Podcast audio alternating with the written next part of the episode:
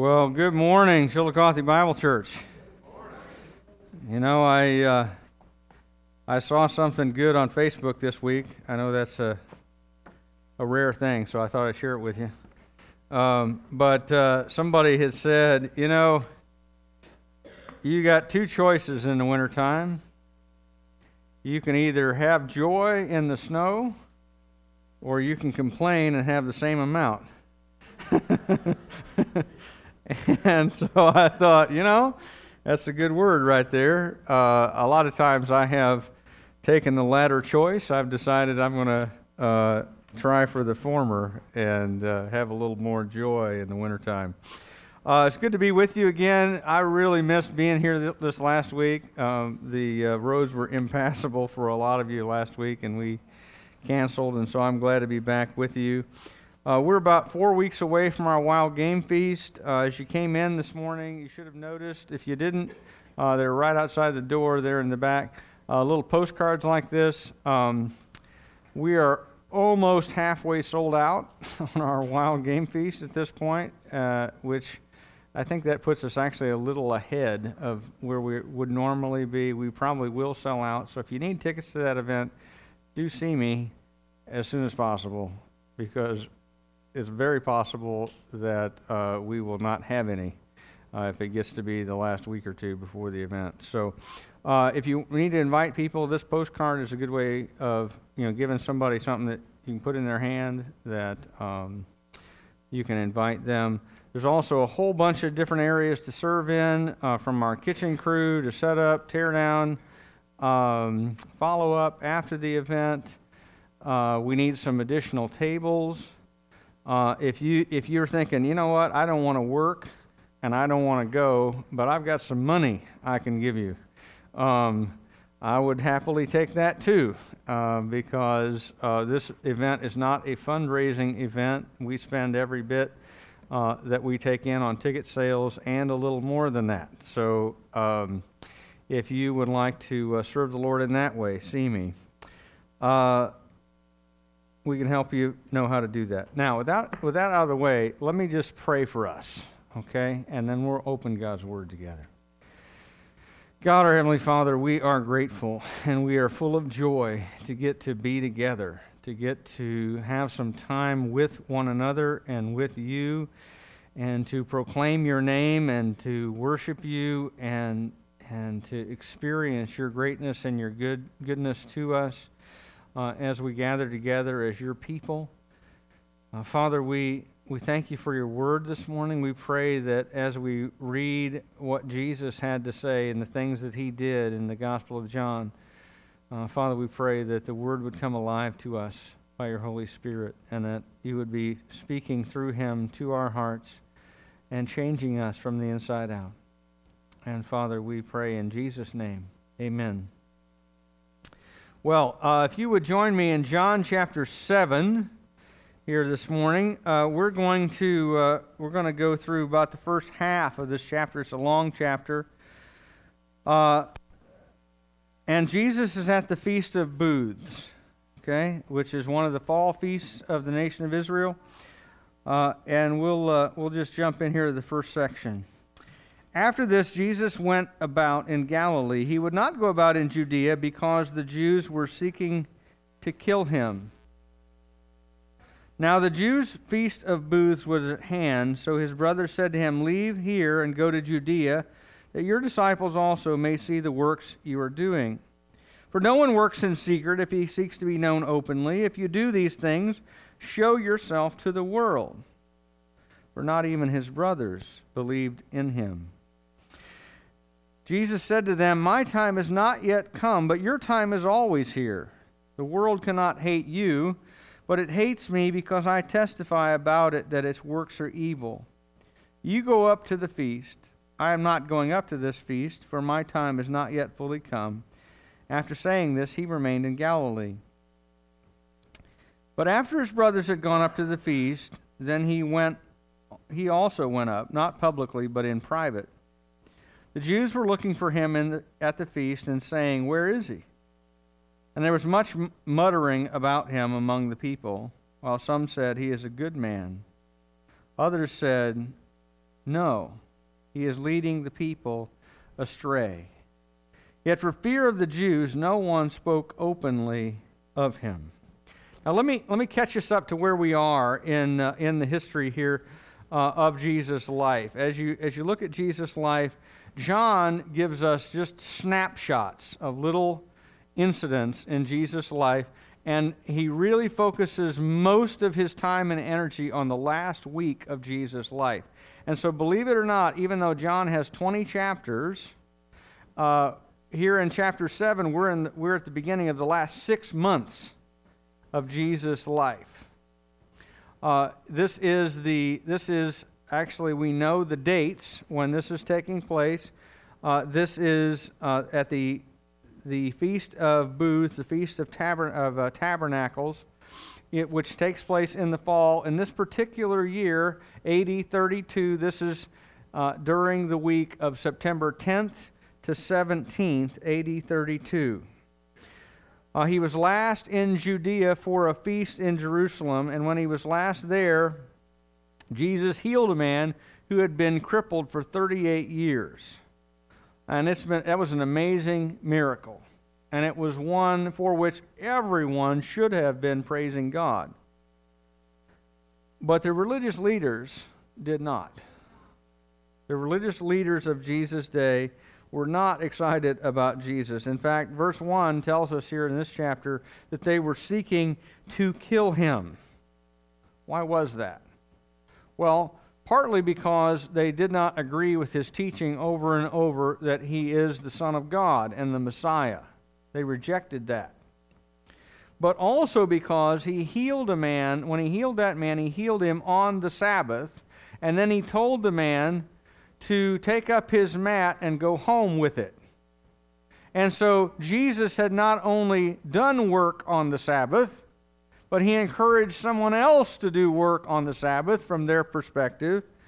And so they saw him not only as a lawbreaker, but as someone who also encouraged law breaking in other people and therefore worthy of death. And so Jesus left and he focused his ministry in Galilee, especially around the city of Capernaum, which is up there around the Sea of Galilee. And, you, and then, so this has been about six months that have gone by where Jesus has not been in Judea. He's just been down, he's been up in Galilee. Uh, and, his, and his brothers come to him and say, You know, you really ought to go up to the feast. If you lived within 20 miles, according to Jewish law, you're required to go up to the feast. Uh, where Jesus lives in Capernaum is further than that. He's not required to go by the law, but it's a popular feast. Is there's going to be hordes of people, hundreds of thousands of people are going to pack into Jerusalem for this feast. And the Feast of Booths is called the Feast of Booths, or sometimes it's called Sukkot, uh, because uh, what they did was built little temporary huts to live in for a week. And it was to remind them of the fact that they had once lived in temporary dwellings in the wilderness. And now they don't live in temporary dwellings anymore because God had kept his promises and brought them into the land and had given them permanent dwellings to live in. But this was an annual reminder that, hey, we used to be camping out for 40 years.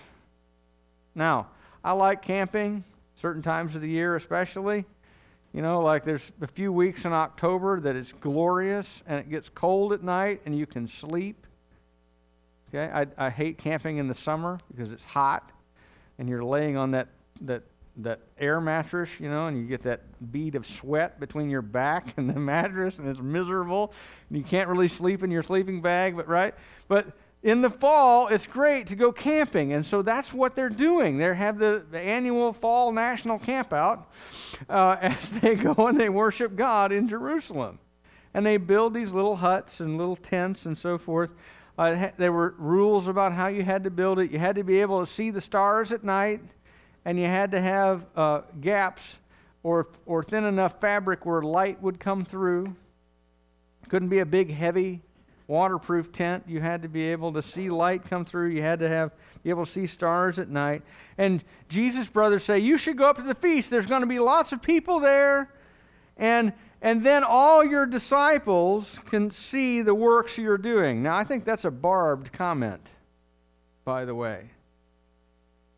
Because John tells us that his, his brothers did not believe in him at this point in his life.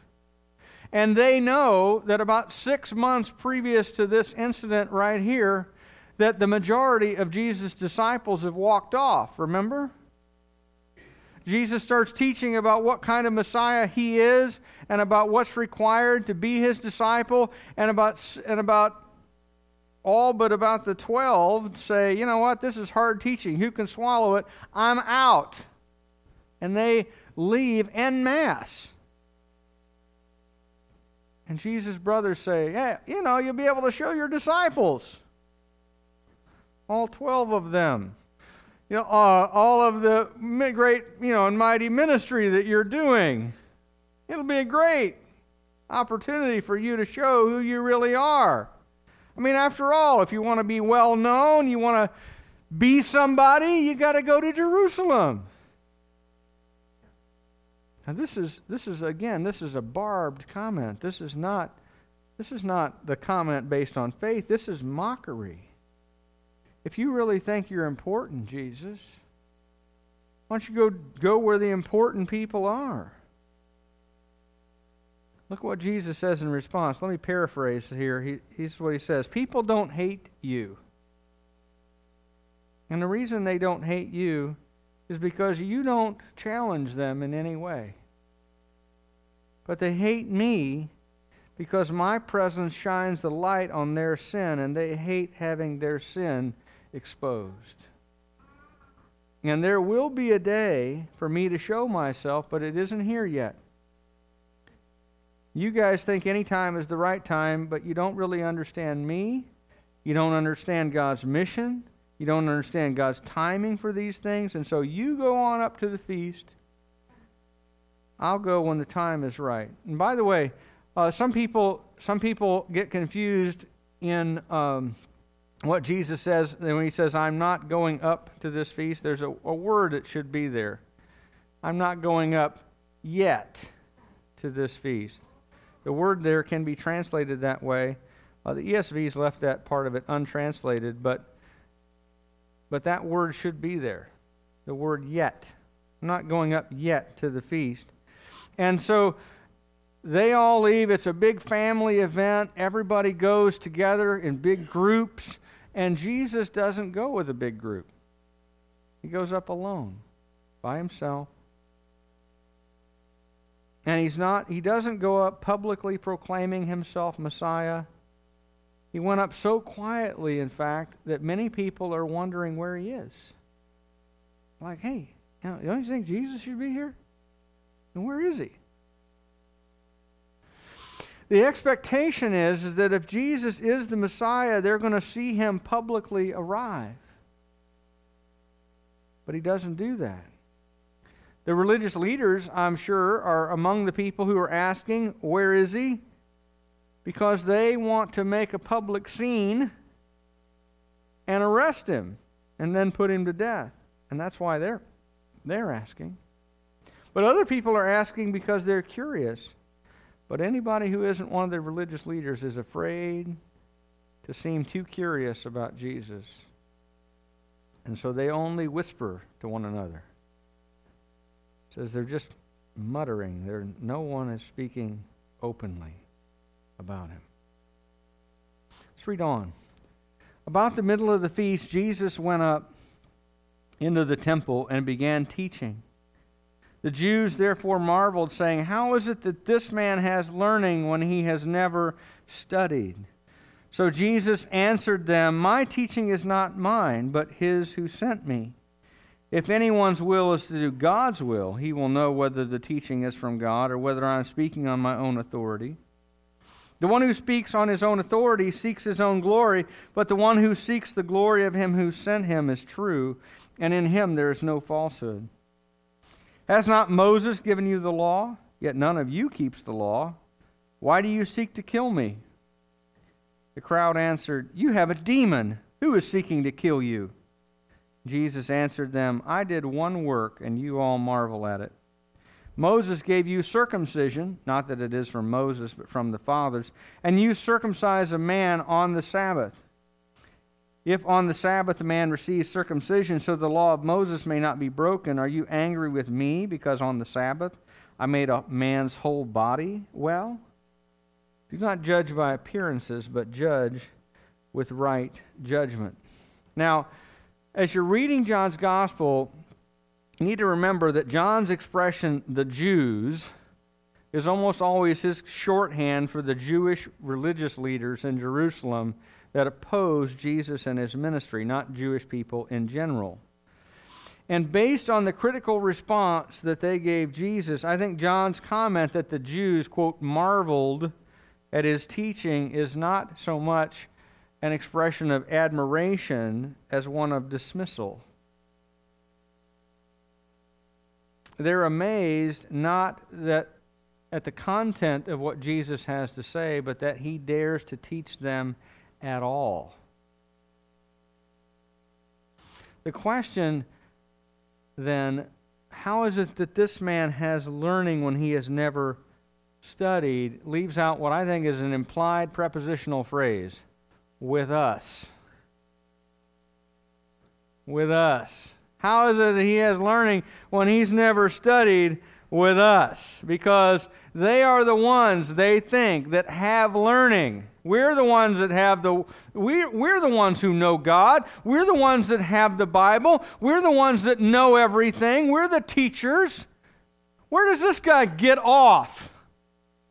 Setting himself out as a teacher in the temple of all places when he's never studied with us? How is it that he has any learning to even share?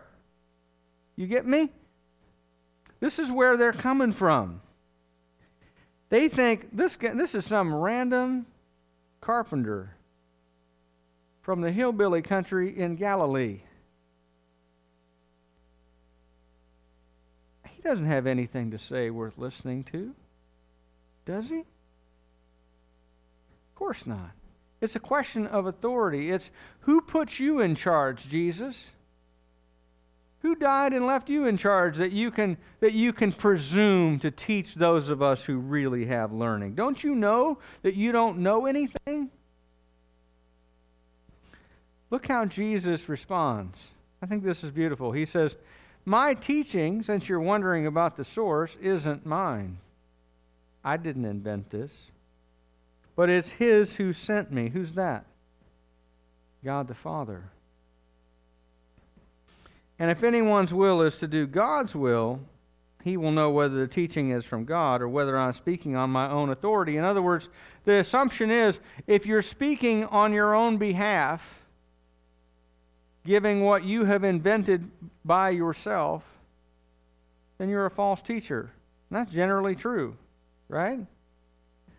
Uh, fact, still true today. If somebody comes up with something that is totally unique, that no one has ever, in reading their Bible, ever come up with before, chances are you're dealing with a heretic and a false teacher. Right? One of my professors in seminary used to tell us, folks, if it's new, it's not true, and if it's true, it's not new. right? In 2,000 years of church history, someone has said or thought everything that is true about God's Word at some point before. And if you come up with something totally unique, you better check yourself. Because if it's new, it's most likely not true. And, and Jesus is saying something very similar. He's saying, he's saying, look, I didn't invent this. My authority that I'm teaching with is not my own. I'm not coming under my own, uh, uh, assuming that I have my own authority. I'm coming based on God's authority, and God sent me.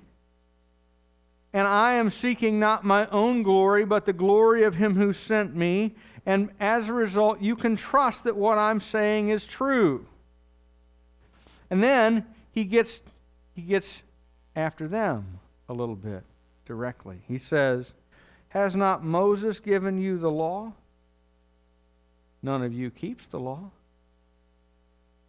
In other words, if you guys think you really understand Moses, how come you don't obey him? Mr. High and Mighty Teacher? how about that? Right? How about the fact that Moses gave you the law, but you don't obey it? Why do you seek to kill me? He is dropping the hammer on these guys. He's saying, Look, you want my credentials? Fine. I speak for God Himself who sent me to teach you. And if you really wanted to obey God, you would know that my teaching is from Him. And since you don't, by the way, listen to me, that ought to tell you something that really you don't want to obey God. Because I didn't come here on my own. God Himself sent me. I'm not speaking on my own behalf, seeking my own glory, implied statement, like you are, but I seek the Father's glory. And you guys who think so much of Moses and the law, well, if you really loved the law, you wouldn't be trying to kill me. Because if you remember, one of the Ten Commandments says, shall not murder. And that's what you guys have in your hearts towards me. And that is really the bottom line issue. They don't really want to do God's will. Not really. What they want is to appear righteous in front of people, and they can't have someone they regard as a backcountry upstart telling all the people that these guys have missed the boat and they need to follow him instead. And so here's how they respond. Look at the text. This is amazing. You have a demon. Who is seeking to kill you? In other words, you're nuts. Nobody wants you dead. You're delusional, Jesus. And Jesus responds by teaching again, and in his teaching, he names the elephant in the room. He says, I did one work. What was the one work? I healed a crippled man on the Sabbath. And you condemn me for doing it. You think that a guy who heals another man on the Sabbath day can't be from God. But it, all, that, all that your objection shows is that you don't really understand the law of God that you teach. Because you say that you can circumcise your boy on the eighth day if the eighth day happens to be the Sabbath. And you can. That's legitimate.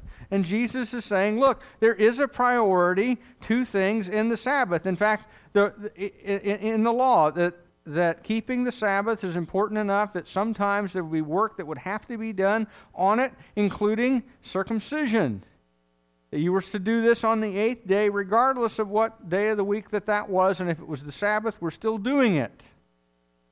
And the reason was the Jews held that it was right to do anything good for somebody on the Sabbath day, that that was not considered work. And so, for example, if your neighbor's uh, goat fell down a well, you could go and help your neighbor pull his goat out.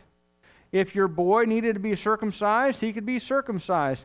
If, uh, if someone got sick, you could provide care for them because that was not considered work just because it was the Sabbath. And he's saying, Look here, you guys think that doing good to one part of a man's body is sufficient to override the law about the Sabbath. And you're right, it is. But I did good to a man's entire body. And now you're stumbling and mumbling and complaining and hating me and wanting to murder me for doing good to a man's entire body. In other words, guys, if you really understood the law, you'd understand that doing good to the whole person is better than doing good to one part of him. Amen? And so this is a rebuke to these guys' self righteousness. And they're setting themselves up as the standard for right and wrong. And Jesus claiming authority not only to teach, but as the one from God who has the right to tell them what is right and what is wrong. And they have failed to recognize who Jesus is. And that's the issue we see in verses 25 to 36. Look at these verses here. Some of the people of Jerusalem therefore said, Is this not the man whom they seek to kill? And here he is speaking openly, and they say nothing to him. Can it be that the authorities really know that this is the Christ? But we know where this man comes from, and when the Christ appears, no one will know where he comes from. So Jesus proclaimed as he taught in the temple, You know me, and you know where I come from. But I have not come of my own accord. He who sent me is true, and him you do not know. I know him, for I have come from him, and he sent me. So they were seeking to arrest him, but no one laid a hand on him, because his time had not yet come. Yet many of the people believed in him. They said, When the Christ appears, will he do more signs than this man has done? The Pharisees heard the crowd muttering these things about him, and the chief priests and Pharisees sent officers to arrest him. Jesus then said, I will be with you a little longer, and then I am going to him who sent me. You will seek me, and you will not find me. Where I am going, you cannot come. The Jews said to one another, Where does this man intend to go that we will not find him? Does he intend to go to the dispersion among the Greeks and teach the Greeks? What does he mean by saying, You will seek me and you will not find me, and where I am you cannot come? Let me summarize here what's going on. One of the big controversies surrounding Jesus is where he is from. The common thought is that he is from Galilee, from the region of the tribes of Zebulun and Naphtali. And they assumed that Jesus, therefore, is not from the right tribe or the right place to be the Messiah. And in fact, there's also some folks who think that the Messiah is just going to appear mysteriously and nobody's going to know where he came from. But they all know this guy comes from Galilee, and so he doesn't meet either the mysterious appearance school of thought or the folks who know what the Bible says in the Old Testament, which is that he's going to be born in Bethlehem in Judah, of the tribe of Judah, descended from David. But they don't know that he was born in Bethlehem, that he is of the tribe of Judah, that he is descended from David on both his mother's side and his father's. But more than that, they don't recognize the bigger issue of where, Je- where else Jesus is from. Amen? he says, and so he spends a lot of time talking about, I you think you know where I'm from, but you don't really know. And, and in fact, where I'm going is where I am from, and you can't come there. Where's he talking about? Heaven. He's like, in a little while, I'm going back to where I am really from. I'm going back into the presence of my Father who sent me, and you will not be able to come there. They're totally confused. He, they, they don't understand a word that he's saying. And so they're trying to come up with plausible explanations. They're like, well, you know, there's Jews that live all around the Mediterranean world. Maybe he's going to go out among them. Maybe he's going to go preach to the, the Greek speaking world of the Roman Empire. Maybe he's going to go to the Jews in other countries. Because we don't want to go there, so maybe that's what he means about where I'm going, you can't come. Very few of them get it. But notice, some of them do. Says, Many of the people believed in him. They understand Jesus' teaching and his miracles reveal who he is, and so they believe. Now, there are several things that we could get out of this passage. And, and we could spend a lot of time doing it frankly, we, we, you can see in it the importance of waiting on God's timing and doing things in accordance with His plan. That's what Jesus does. In, his, in, the incident with his brothers, he says, Look, God has a plan and a purpose and a timing to the events in my life and I'm going to follow that. And and by the way, is that true for you and me too? Yes. And you need to wait on his timing and live in accordance with his plan. And and Jesus doesn't allow even his family to push him into doing something other than what God has said. It's a good principle to learn from this passage. We could see that Jesus isn't afraid to call a spade a spade, and he rejects the temptation to fitting in and being popular and seeking publicity for its own sake. And that is a complete rebuke to the publicity seeking, famous for being famous culture that we live in.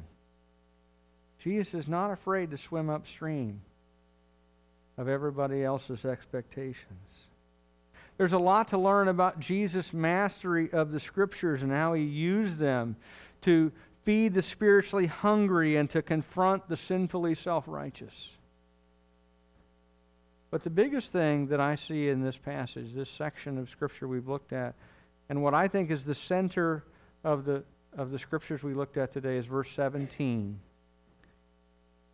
If anyone's will is to do God's will. And he will know my teaching is from God. Don Carson, the Bible scholar, explains it this way. He says, The point is that a seeker must be fundamentally committed to doing God's will. It's a faith commitment. God then fills the seeker's horizon God's will is not simply to be thought about and assessed as if God were the object that we might politely examine and dissect and discuss, picking and choosing what we like of Him. The faith commitment envisioned here renders impossible any attitude that sets us up as judges of God's ways the person who chooses to do God's will discovers that Jesus' teaching explains it and that Jesus doesn't speak on his own, but as the Word of God. Let me just clarify that a little more. In other words, when you come to faith in Jesus, recognize him for who he really is, because you want to do God's will, then what you discover is that God is not a subject to be mastered, he is a person to be followed. And then God fills your life and your heart with the understanding that Jesus' teaching, the way he lived, the, what he, the things that he taught, are the way of living life in a way that is pleasing to God. And if we imitate him, that we will do it. But the faith commitment happens first, and then the doing of God's will. Now, consider your life for just a minute as I consider mine, I know that you like Jesus' teaching. In fact, if you ask most people what their favorite section of the scriptures is, a lot of people will say Psalms. A lot of people will say, um, you know, they like they like the stories of the Bible. Some people will say Romans if they're, you know, Bible nerds. They'll say that, right? Um, a lot of pastors will say that. But a lot of people, what they love about the Bible is the Gospels and the stories about Jesus and listening to his teaching and seeing his life. And I know that most of us have long since put our faith in Jesus. But let me ask you a penetrating question. As you look at your life, do you want to do God's will. Not talk about it, not dissect it, not think about it, not memorize it, but to do it. To do it, to put it into practice. Or are you content to pick and choose what you like from Jesus and ignore whatever is uncomfortable or is inconvenient or is not in, in keeping with having you yourself determine the direction of your life? Do you want to do God's will? Because men and women, boys and girls, the cost of following Jesus is high. It's high. And the Sadducees and the Pharisees of his day refused to pay it because they will not recognize his authority over them. They refuse. But shouldn't we, who worship him as Savior and as Lord, also be willing to follow wherever he leads? wherever He leads. Shouldn't doing God's will fill our thoughts and our minds and our days and shape us in every part of our lives? As I consider my life, I confess to you that it doesn't always fill mine. In many ways and on some days, doing God's will is not always my heart's desire but I want it to be. I long for it to be. I want to do God's will, and I believe the same thing is true of you also. And I am thankful when I realize these things, and I realize all the time. If you if you spend any time in your Bible at all, you will realize very quickly who God is and how far short you fall from Him. And as I read a passage like this, and as I study it, and as I, as I reflect on my life and the way that I live, I realize, you know what? I don't always want to do God's will. Sometimes I want to do my will. Sometimes I want my words to come out of my mouth because what, what He would say wouldn't make me feel nearly as satisfied. That's what I want to say right now. Right? But I long for my will to come into alignment with His, for me to want to do His will in every part of my life. And in the meantime, while I am growing up into the measure of the stature that belongs to Christ, I am really, really thankful for the gospel.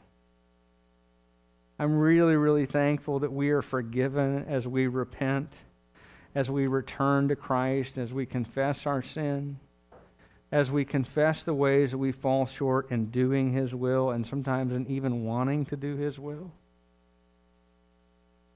And so now I want to pray. And I want to ask God to help us to repent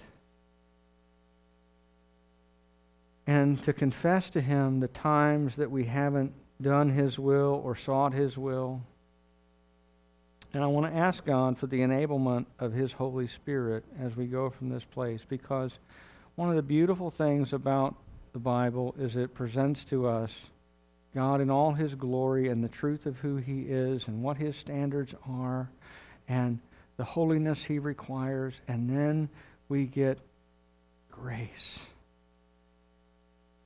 We get grace to forgive, grace to confess, grace to repent grace to be given a new start, beginning of each day as we come to the Lord. So I want to go to the Lord together. And that as we go from this place, we might go forth joyful in our forgiveness and renewed in our commitment to do His will. Amen? Let's pray. God, our Heavenly Father, it, in many times and in various ways, I have sought my will rather than yours. Father, I pray, I pray that this morning, that for me and for these, your people, that our prayer would always be, Father, not my will, but yours be done. Father, we want to do your will. Here in these moments as we pray, Father, I pray that your Holy Spirit would be speaking to our hearts and revealing any part of us where we have gone rogue. We've decided we'll have our own will. Father, I want to give a, a moment just for each person to, in their own soul, confess to you these areas and these times, these decisions, these words, these actions, thoughts, that we might be forgiven.